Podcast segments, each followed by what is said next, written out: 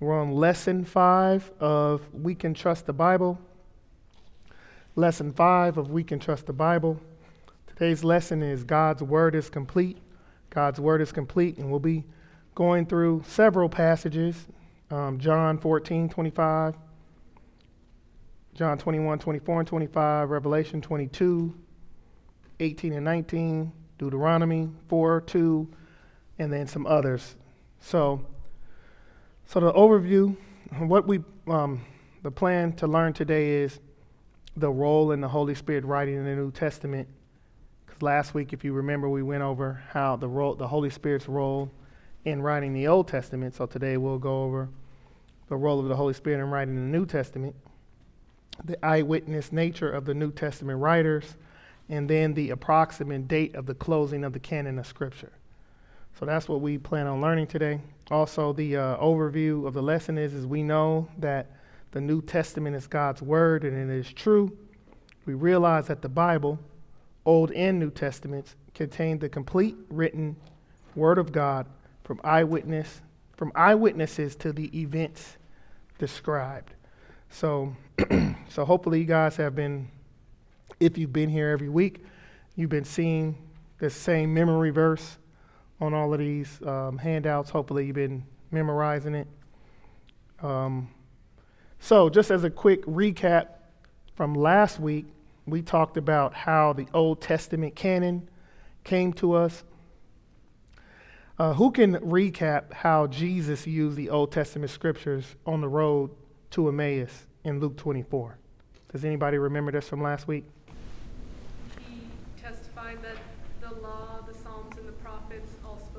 Yes, the law, the Psalms. He testified that the law and the Psalms and the prophets all spoke about him. He even rebuked the two disciples for failing to, you know, remember that, that he says that they were slow of heart to believe all that the prophets had spoken. Um, he showed them how he was present throughout the Old Testament and he also, Jesus also saw the Old Testament as an authoritative source, right? Um, how did the account that we read through in Jeremiah confirm what we learned about holy men recording God's word? So remember, we went through Jeremiah last week, 36. And we talked about it, it, it, it talked about how Jeremiah 36 talked about how Jeremiah received the word of God, how was how it was come to be in written form. Do you remember this? No? The Holy Spirit came upon Jeremiah, and then Barak or Baruch, Baruch dictated it. Or I'm sorry, Jeremiah dictated it to Baruch, and Baruch wrote it. Okay? So Jeremiah spoke the word he heard from God while Baruch actually wrote with ink on the scroll, and this aligns align nicely with 2 Peter chapter 1 verses 19 through 21. And then we talked about how God preserved his word in Jeremiah 36. Do you remember how this happened? How did God preserve his word in Jeremiah 36 last week? Yeah. Well, when the scrolls got burned, like God. Right. The scrolls were burned by King Jehoiakim, and the prophecy was burned and it was recorded again through the same God inspired Jeremiah, and it was written again so that we would still have what God had given through the, this holy man Jeremiah.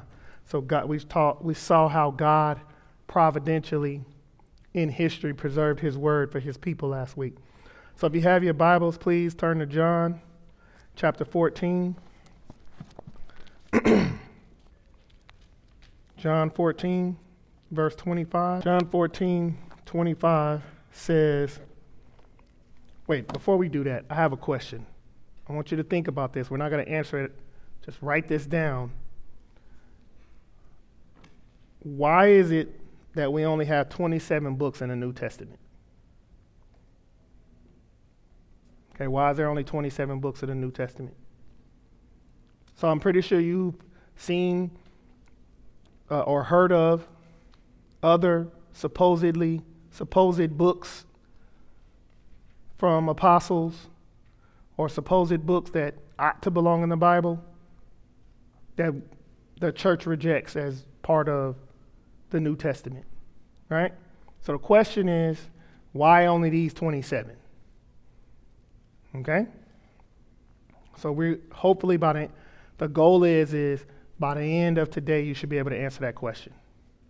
So if you're talking to one of your unbelieving friends and family, you'll be able to explain why the book of Thomas is not in the scriptures. Do you understand? Hopefully the goal is to be, you should be able to answer that question for someone who might ask you that, some skeptic who might ask you that, okay? All right, so we're on John 14, starting at verse 25. The Word of God says, These things I have spoken to you while I'm still with you. But the Helper, the Holy Spirit, whom the Father will send in my name, he will teach you all things and bring to your remembrance all that I have said to you. So now, we read the text. We're going to go through our normal observation, questions, trying to get you to have this reflex. So, who are the characters in that passage that I just read? Jesus, yes. And who's, the, and who's he speaking to? Do you know? Yeah, he's speaking to his disciples. Do you know which disciples he's speaking to? He's talking to all 11. He's talking to all of the disciples minus Judas. Okay? You know that you ha- obviously have to read, you have to go back further in the, in the story to get that context, but that's who he's talking to. He's talking to all the disciples, okay? Do you know when and where this took place? Is this is actually in the upper room during the Last Supper. In the upper room during the Last Supper. Now, the passages that we just read, did you read any figures of speech at all?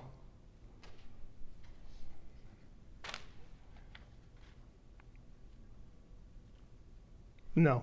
No figures of speech. Very direct speech. He's just reading something that Jesus said to the apostles, okay? So, what does this passage tell us about God? So, when we say God, does it tell us anything about the Father, about the Son, and about the Holy Spirit? The Holy Spirit is the helper. Holy Spirit, yeah, describes the Holy Spirit as the helper. The Father sends the Holy Spirit. Yes, the Father will send the Holy Spirit. Anything else?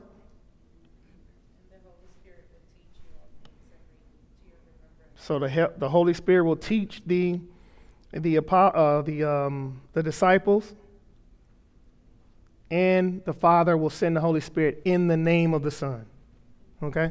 So those are all the things that we see just from reading the text, right? So remember, we're just doing observation. The reason why I'm doing this is because we're trying to get you to build this reflex. So when you're at home and you're reading the Bible, the first thing you want to do is before you start interpreting, before you start importing your opinions and um, conclusions, make sure you understand what the text says, right? Remember, we talked about this three weeks ago. What's the fancy word for that? Hermeneutics, right? Can you identify how you interpret the Bible? Can you? Can you? Can you identify the method that you use to interpret the Bible? If you, if you have doubts, yeah, so this is, why is this problematic if you don't know how you interpret the Bible? What's that? Okay, you could potentially interpret it wrong. Any other, any other reasons why it's important for you to know how you interpret the Bible? So you'll be able to rightly give it to whomever you're speaking to at that time. Okay, so yep, so you could so you could rightly interpret it. Yep. Any other reasons? Okay, hold on. So make sure you understand the question.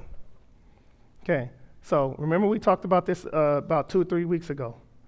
Everybody has a method that they use to interpret the Bible. Right? I, the, the only thing is, is that some of us can identify it. Some of us can identify what method we're using, and others cannot. Okay? So it's very, very important for you to understand what method it is that you're using to interpret the scriptures because all of these methods of interpretation, none of them are perfect. They all have, um, I don't want to say flaws, but they all have deficiencies. They all have some deficiencies. And if you know what method that you're using to interpret the scriptures, you can compensate for those deficiencies. Does that make sense to you? If you don't know how you're interpreting the scriptures, you cannot compensate for that deficiency. Understood? So, what's the goal in interpreting the Bible?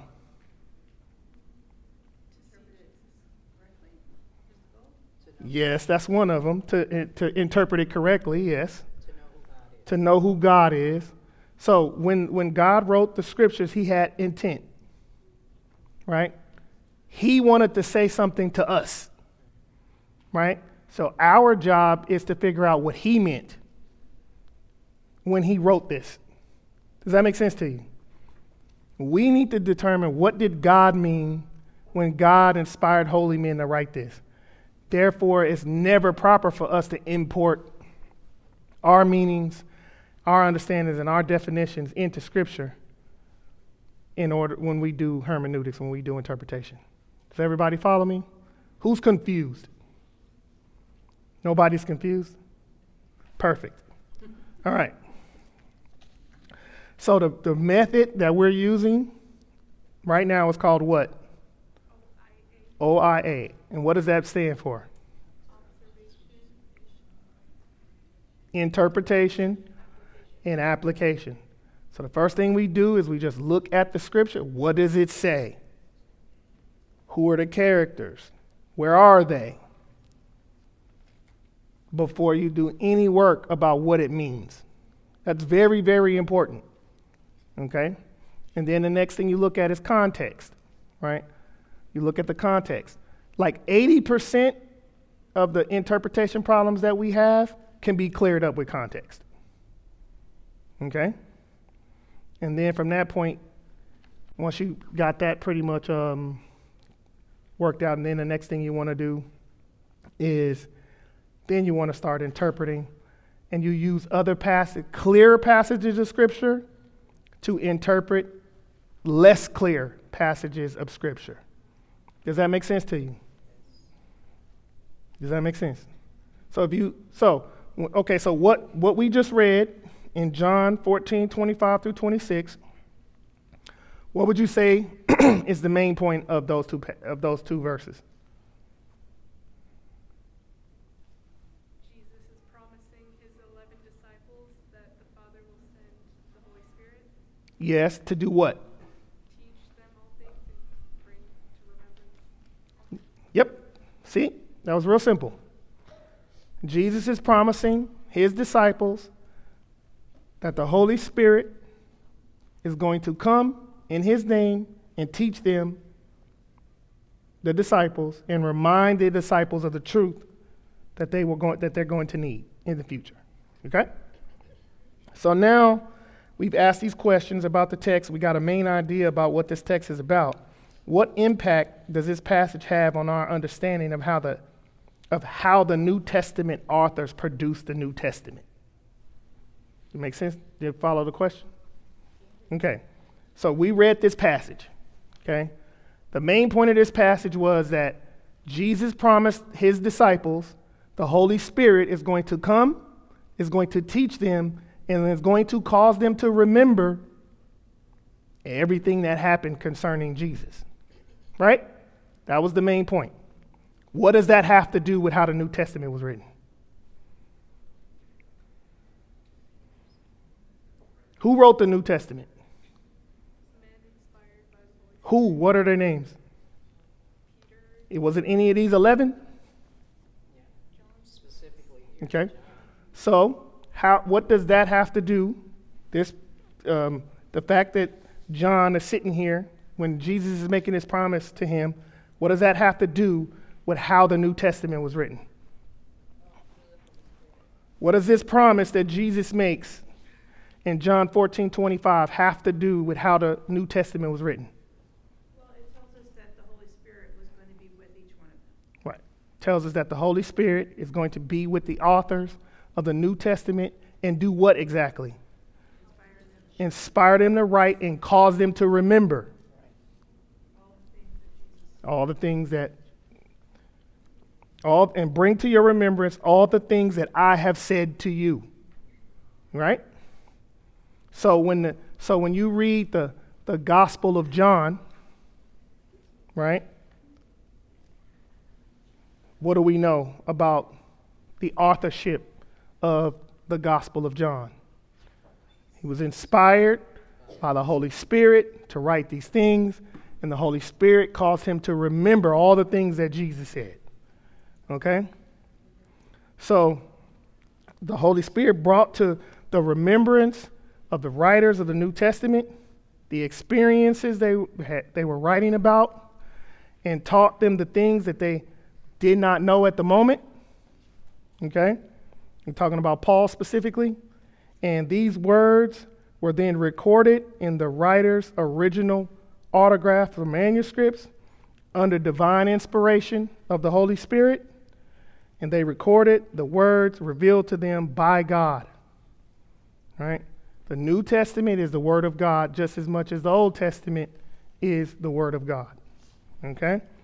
So there's a bit of debate about exactly when each New Testament book was written, but there's some general agreement, you know, about the, the time span. Most would say that all of the um, writings were complete, with the exception of the book of Revelation, before 70 AD, right? So most biblical scholars would say that the entire Bible was written, or I'm sorry, the entire New Testament was written before 70 AD. The only exception is the book of Revelation. Okay? So there's some disagreement about Revelation. Some have an early date for Revelation in around the 70s. Others say it's in the, it's in the 90s. Um, the reason for that is usually because of their eschatology, but we won't get into that. But there's some debate. Just that's the only that's the age. That's the only book where the age of that book is in a little bit of debate. Does that make sense to you? So, pretty much, there there are very few people that disagree with the idea that all of the New Testament books were written after or were not written before AD 70. So, so the earliest books were written within 10 to 30 years of Christ's ascension. And that has led many, many critics to claim that there must be error in those writings. Because if you tried to write down an account of something that happened 10 years ago, you probably wouldn't get all of the details right. Right? I can't remember what I had for dinner yesterday. So if I told you to write down something that happened 10 years ago, you might get the major parts of it right. But the details you, you probably wouldn't get right. What's the difference with these men, though? They were the Holy Spirit inspired them and caused them to remember. Okay? So what makes these writings which are described, which are describing these writings that are describing historical events different from what one of us would write is because these men wrote under the inspiration of the Holy Spirit. They weren't they weren't just relying on their human memories when they wrote these letters. That's what the Bible is claiming. You understand that? We're, so they, we, had, we have eyewitness testimony, yes, but it's inspired by the Holy Spirit. Okay? Does that make sense to you? That's what the Bible is claiming. So if you got the uh, hand out there,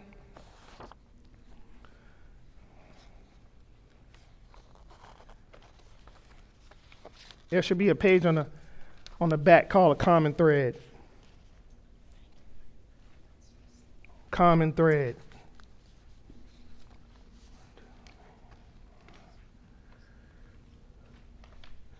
All right, so what we're going to do is I need everybody to get in groups of two. Just the, you sat somebody sitting next to you probably. Okay? Groups of two. Ricky, can you sit with Anita, please? Yeah, you could do group of three. Can you two sit together? This is we're gonna do a little classroom activity. Okay? so I want to illustrate the point in this lesson. So we're gonna, as I said, we're gonna break up into these small groups. Um, I'm gonna read some of these passages here. We need to identify a particular theme. Okay? So the passages are there on the left side of this column. And you're just basically going, you're going to fill out this column. Okay? So be, listen, be as brief as possible. Okay? So when it says people involved, just write their names. Okay?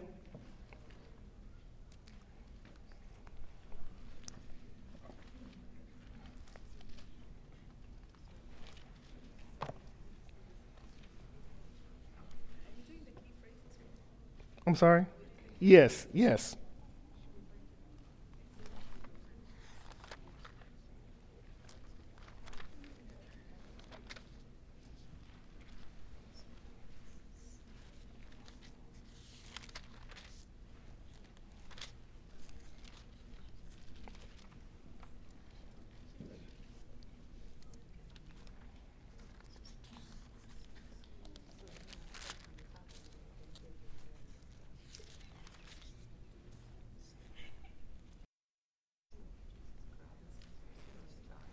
All right, I'm going to give you five more minutes, okay?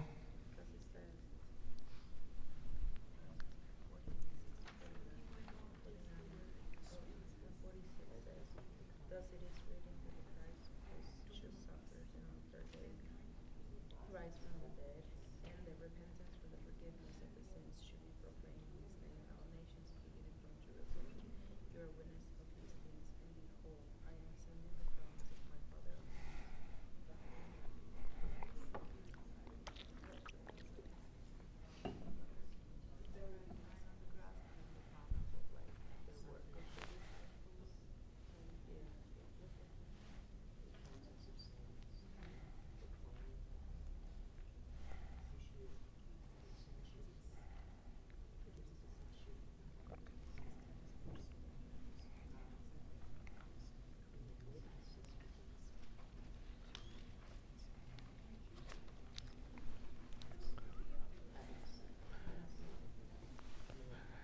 Okay, ha- who did anybody get to Acts 2? Did anybody get to 1 Corinthians 15? No? You got anybody did you get past 2 Peter? So 1 Corinthians so okay, so 1 Corinthians looks like the first is probably the furthest that most people got. Okay? So let's go through them. Somebody read to me your answer. In Luke 1, 1 through 4, who's the author and the people involved?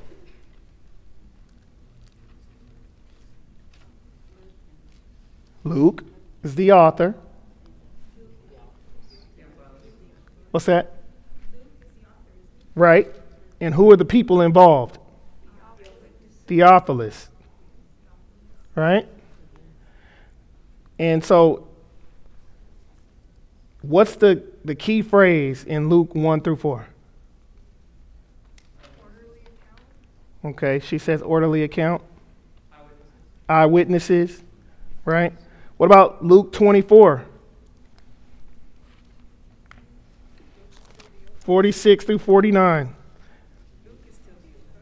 Luke is still the same author, correct? It, I hope you have Luke as the same author of Luke 1 and Luke 24. Does anybody else have another author for Luke? No, hopefully not. Okay, and is there anybody else involved in that passage? Jesus Christ, okay. Any other answers? And the disciples, okay. The two disciples on the road to Emmaus. And what's the common thread here? Witnesses. Witnesses, right?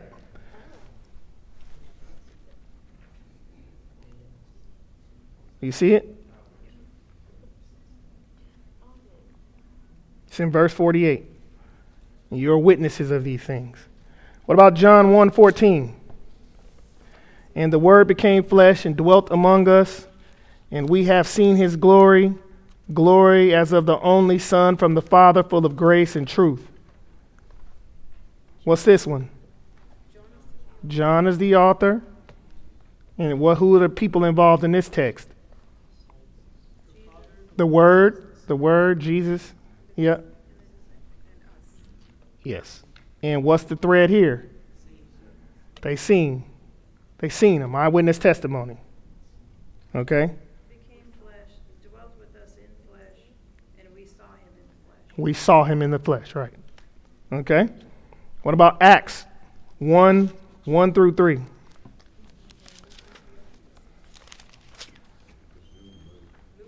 Luke, right, is the author.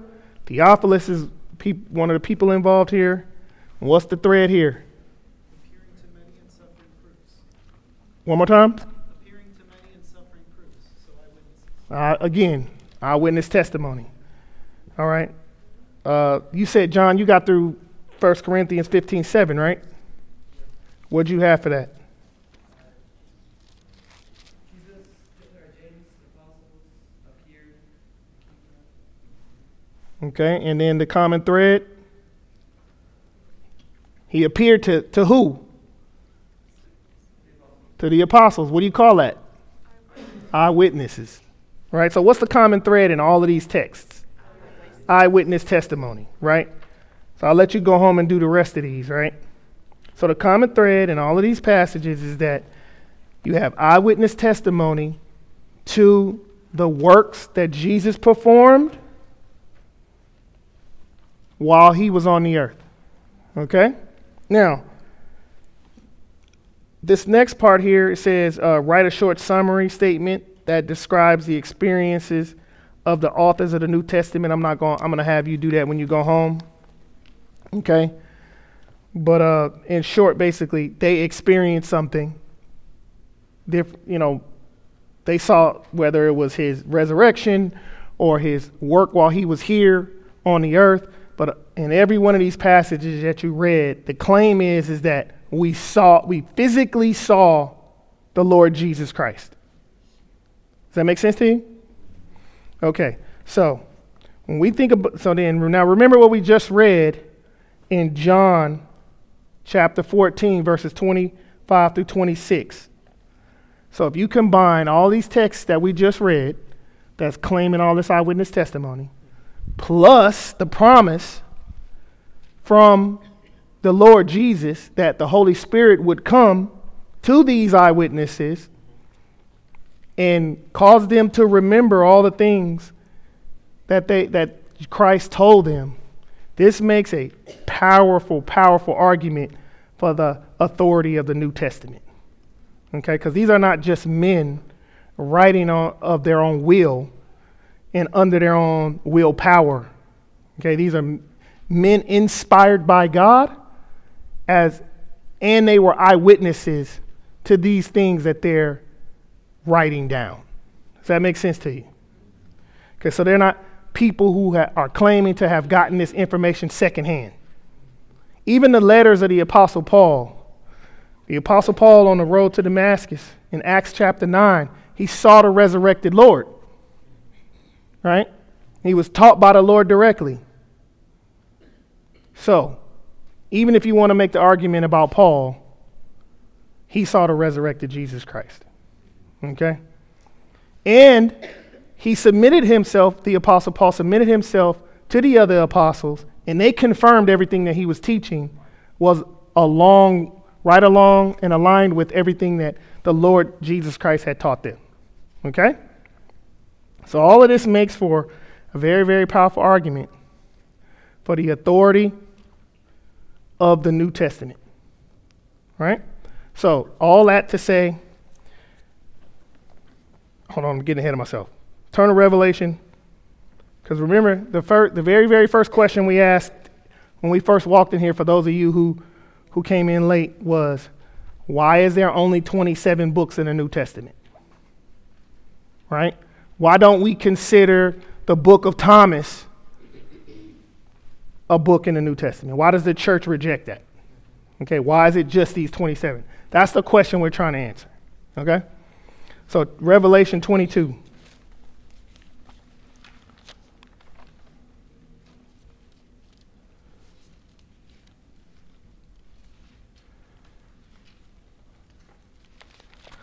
Revelation 22, starting at verse, and starting at verse 18.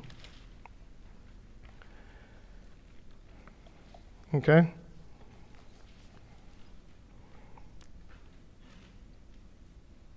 I warn everyone who hears the words of the prophecy of this book. If anyone adds to them, God will add to them the plagues described in this book. And if anyone takes away from the words of this book, of this prophecy, God will take away his share in the tree of life and in the holy city, which are described in this book. So, Revelation, I'm sorry, 22, Revelation chapter 22, verses 18 and 19. Revelation 22, 18 and 19. I'll read it again. I warn everyone who hears the words of the prophecy of this book. If anyone adds to them, God will add to him the plagues described in this book. And if anyone takes away from the words of this book, anyone takes away from the words of the book of this prophecy, God will take away his share in the tree of life and in the holy city, which are described in this book. So, your reflex right now is going to be what does that mean? Don't do that yet. Okay? What are you supposed to do first? Okay. Who wrote the book? Okay. What, you sure? We're in Revelation chapter 21. Okay. Who, who wrote the book of Revelation? John. Okay. It's written by John. Right? Um, who's the audience of this book? Well, okay, so according to verse 18 that we just read in 21, who's this, who's this talking to? Anybody who reads it. Okay? So, okay, so I'm not trying to be, okay, I'm not trying to be rude or precocious right now. You should not be thinking right now. Okay? You should just be looking at the Bible and observing. Does that make sense to you? That's what, I, when you do observation, you should not be trying to figure things out. You should be, what does the Bible say right here? Does that make sense to you? So, when we ask this question, who's the audience here from verses 18 through 19? When I ask you that que- when I ask you observation question, your head should immediately do this. Okay? Into the Bible. That makes sense to you? Okay, so the author is any I want everyone who hears the words of this prophecy of this book, anybody who's reading it, anybody who hears it spoken, anybody who hears it read. That's who the audience is here. Okay? What are the two commands in this passage?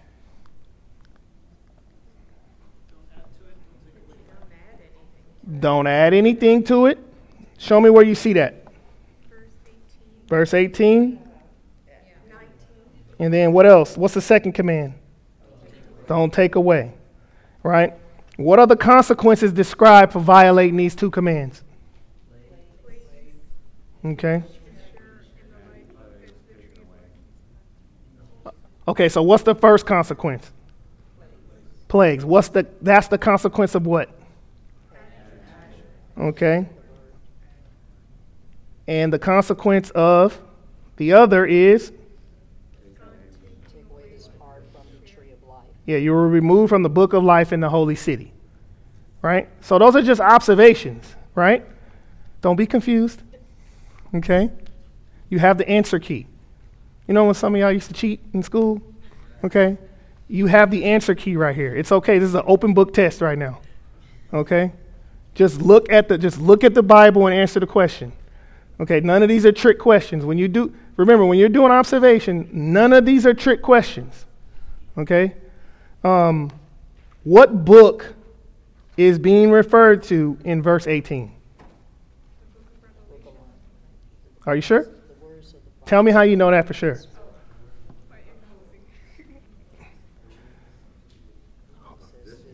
This book. Well, so what, what book is that? Revelation. So when you answer these questions, you can be confident. How do you know you can be confident? Because it's in the book. See? Right? They're observation questions. What are you not supposed to do when you do observation? Think. Right? You just read. Right? Like we you understand? Just read the answers. Okay? Okay. Are there other passages in Scripture that say what this passage is saying? Are there any other pa- Okay, so what's the main point? What's the main what's the main point in this passage so far? Right? We have two commands. Don't add or take away from the word of God, right? And there's consequences if you do. Right? Yes, sir. I was going to answer your question. Yes, it says it in Deuteronomy 12 also. Read that for me. Deuteronomy 12, 32. Whatever I you, you shall be careful to do. You shall not add or take away from it. Okay? So that so that passage of scripture is going to help you interpret this one. Does that that make sense to you? Deuteronomy 4 2. Or, okay, so the one he just read was Deuteronomy 12 32. And then some, okay, so read Deuteronomy 4 2. Deuteronomy uh, chapter 4, verse 2. You shall not add to the word which I am commanding you, nor take away from it, that you may keep the commandments of the Lord your God, which I command you. Okay. Yes. And also Proverbs 30, verses 5 and 6. Yep. Read that. Every word of God proves true. He is a shield to those who take refuge in him. Do not add to his words, lest he rebuke you and you be found a liar. Okay, so you have this passage that was Proverbs chapter 30, verses 5 through 6. So, what's the common theme of all these passages?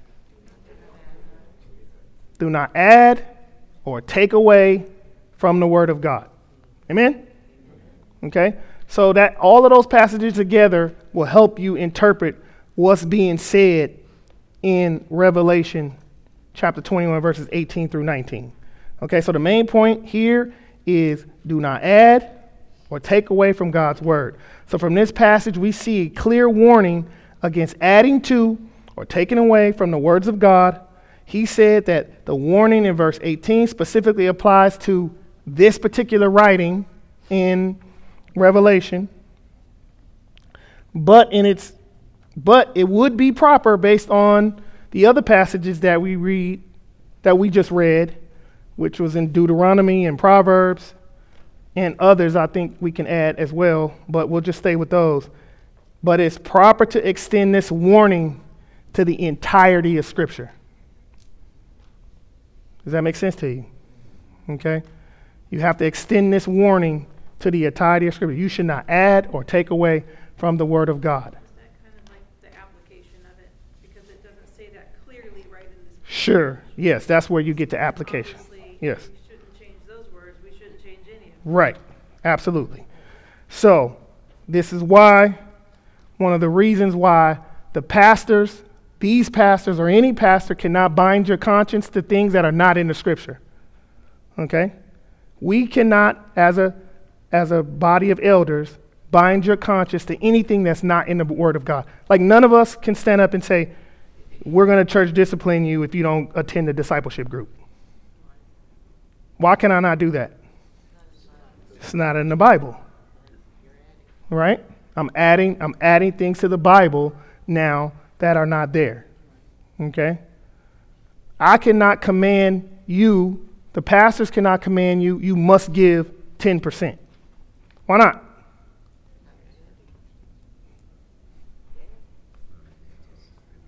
Adding laws of that are not in the scripture, we don't have the authority to do that to you, right? We also have the responsibility to preach the entire counsel of God, right? So that means we cannot take away things, nor can we add things, right? So that's one of the reasons that we have decided to preach through entire books of the Bible. You know why we do that? So we don't I don't like this part. Let's skip it. Right. You, you know, so I, I, I want to be careful because, you know, every man got to stand before God on his own, right? But every pastor, every preacher, they have their hobby horses and they have their proclivities. They have their particular things that if you give them free rein, they would only ever talk about that. Okay? But when you preach through entire books of scripture, you're forced to talk about things you would not ordinarily talk about on your own. So, I'm not saying that there are not churches that uh, the that there the preachers who don't preach systematically through books of Bible are not faithful. I'm not saying that. I'm just saying, in order to safeguard from that, the best way is is that you have pastors and preachers preaching through entire books of the Bible. That way, they're forced to deal with topics that they themselves don't particularly like very much. So this uh, sounds to me like it's a correction for, this command is a correction for our oldest and first mistake. When added and took away to the, from That's right. the words of God and said, uh, you shall not eat of the fruit of the tree in the midst of the garden, neither shall you touch it lest you die. She added the neither shall you touch it and dropped out the first part of it, is that you can eat everything else. Right. So, did everybody hear the point that he made? He said that this warning in Revelation is a correction for the first and oldest human mistake, human sin, which was to what Eve and Adam did in the garden when they added to the word of God, when she said, um, Neither shall you touch it. And she left out the part where the Lord said, you can have everything else. Right? So he said, his observation here is, is that, that this is a correction to our oldest and first mistake. That makes sense to you? It's a very good point. Thank you, Andrew. So, so this verse here supports the, clo- the closing of the canon, the Christian canon. Have you ever heard anybody make this statement that the canon is closed? Do you know what this means? So the word canon means rule. It's just a, another word for rule. So the rule of the Christian life is the word of God. The Bible, everything you need for faith and practice is in the scriptures. Right? And the word is closed. Right? God is not speaking in this same way anymore as he did in the scriptures. Turn your Bibles to Hebrews chapter 1.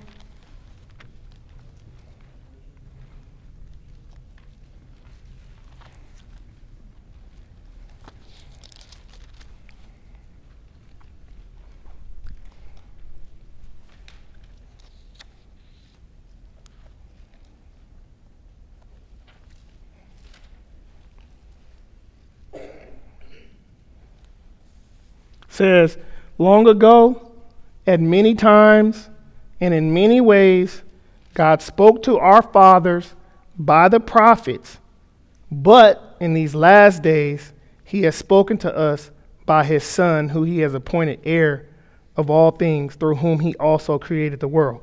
So, now this isn't explicitly about the um, inspiration of Scripture, but it does tell us something about the inspiration of Scripture. What, first of all, who wrote this? We don't know. It's debatable, right? So, um, who is it, who is this passage of scripture talking about here? The Son, Jesus Christ, right? And what is being said about him?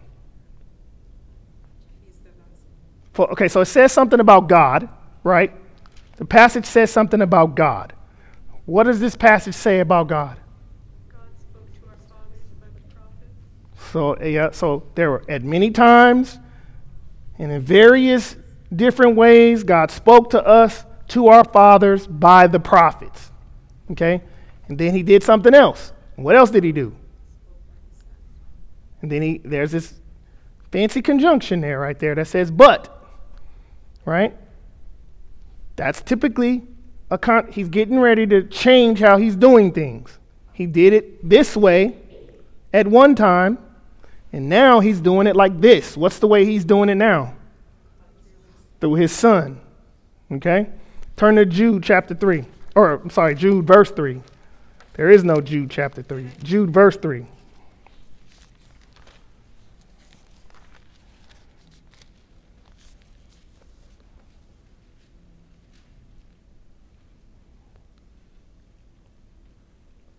Beloved, although I was eager to write to you about our common salvation, about it necessary to write appealing to you to contend for the faith that was once for all delivered to the saints.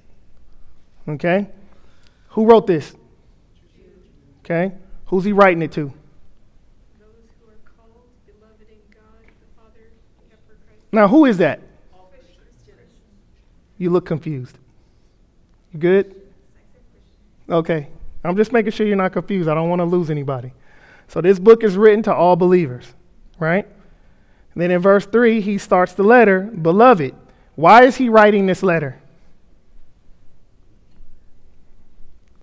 Verse 3. He found it necessary to write about what?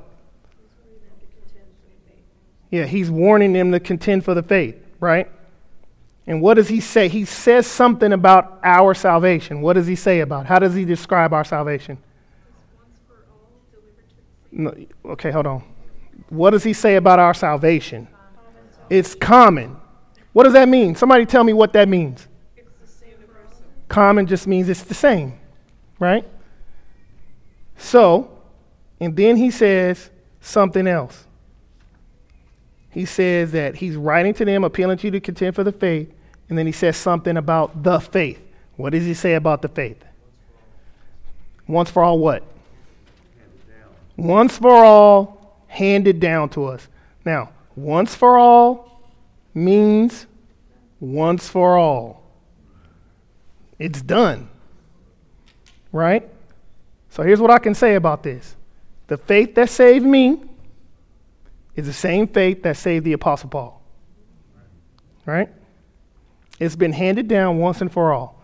This is why I constantly say this all the time. If you get somebody in a pulpit and they get some new revelation that nobody has ever heard across the span of Christian history, I can pretty much guarantee you it's heresy. Okay? And why is that?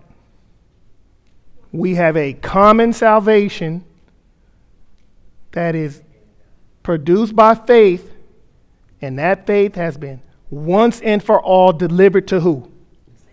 All the saints. Okay? So, when we say that the canon is closed, you have everything that you need in inspired scripture to serve and believe upon Jesus Christ for salvation. Yes, ma'am.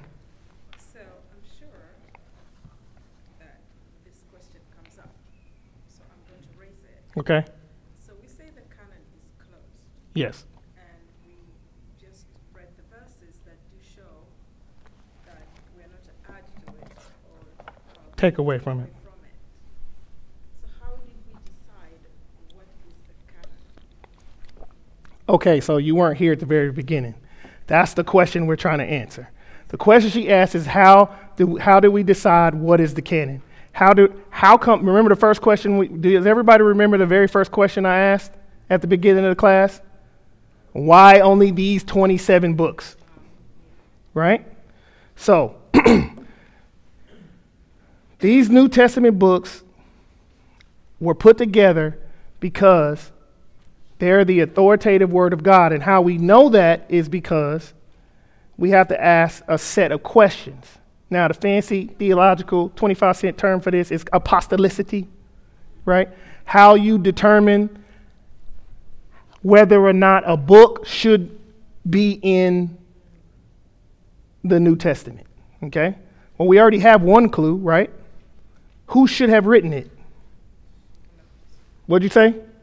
An eyewitness, right? It's either written by an eyewitness or superintend the writing was superintended by an eyewitness. Does that make sense to you? Okay? So was the book or letter written by an apostle or under the direction of an apostle? Okay? Did the writing is it consistent with the rest of scripture? Is it consistent with what the Old Testament promised about the Messiah? How do we know that? Last week, Luke 24. The idea of a, of a Messiah dying for sin, resurrecting on the third day, and saving his people and ascending into heaven, where did that idea come from? Luke 24, remember, this is not a trick question. Jesus said to his apostles on the road to Emmaus, right? He rebuked them because they were slow to believe all the things that written of him in the prophets, right? So the concept of an Old Testament Messiah dying, being crushed for sin, and resurrecting, that was in the Old Testament, that was prophesied in the Old Testament. Jesus comes, Jesus of Nazareth comes, fulfill all of these prophecies. We have eyewitness testimony to these things, right? So, does this letter, one, is it written by an apostle or under the direction of apostle? And two, it, does it accord with or in line with what the Old Testament has said about this coming Messiah? Does that make sense to you? That's the second question, okay? Were these writings used early in the life of the church? Very, very early in the life of the church. Okay? Did most churches accept these writings as New Testament canon? And did the writing do the writings conform to what the church church taught about salvation?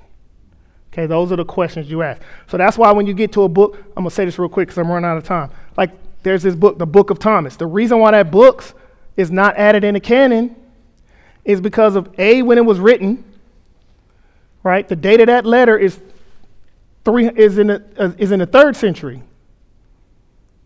That's a problem. You understand why that's a problem, right? Let me tell you why that's a problem. If I'm gonna write Marty's life story, right? I'm gonna listen to that story if it came from Sheila. I'm not listening to that story from Marty's great great grandchildren. Right? Because Marty, that story, when it started with Sheila, it's going to be one burglar came into the house and Marty shot him. By the time it get to his great grandchildren, it's going to be 10. right? So the earlier the eyewitness testimony is, or I'm sorry, the earlier the, the letter is, it has to be within the lifetime of the apostle. Anything written outside of the lifetime of the apostle is going to get rejected because it's going to be unreliable.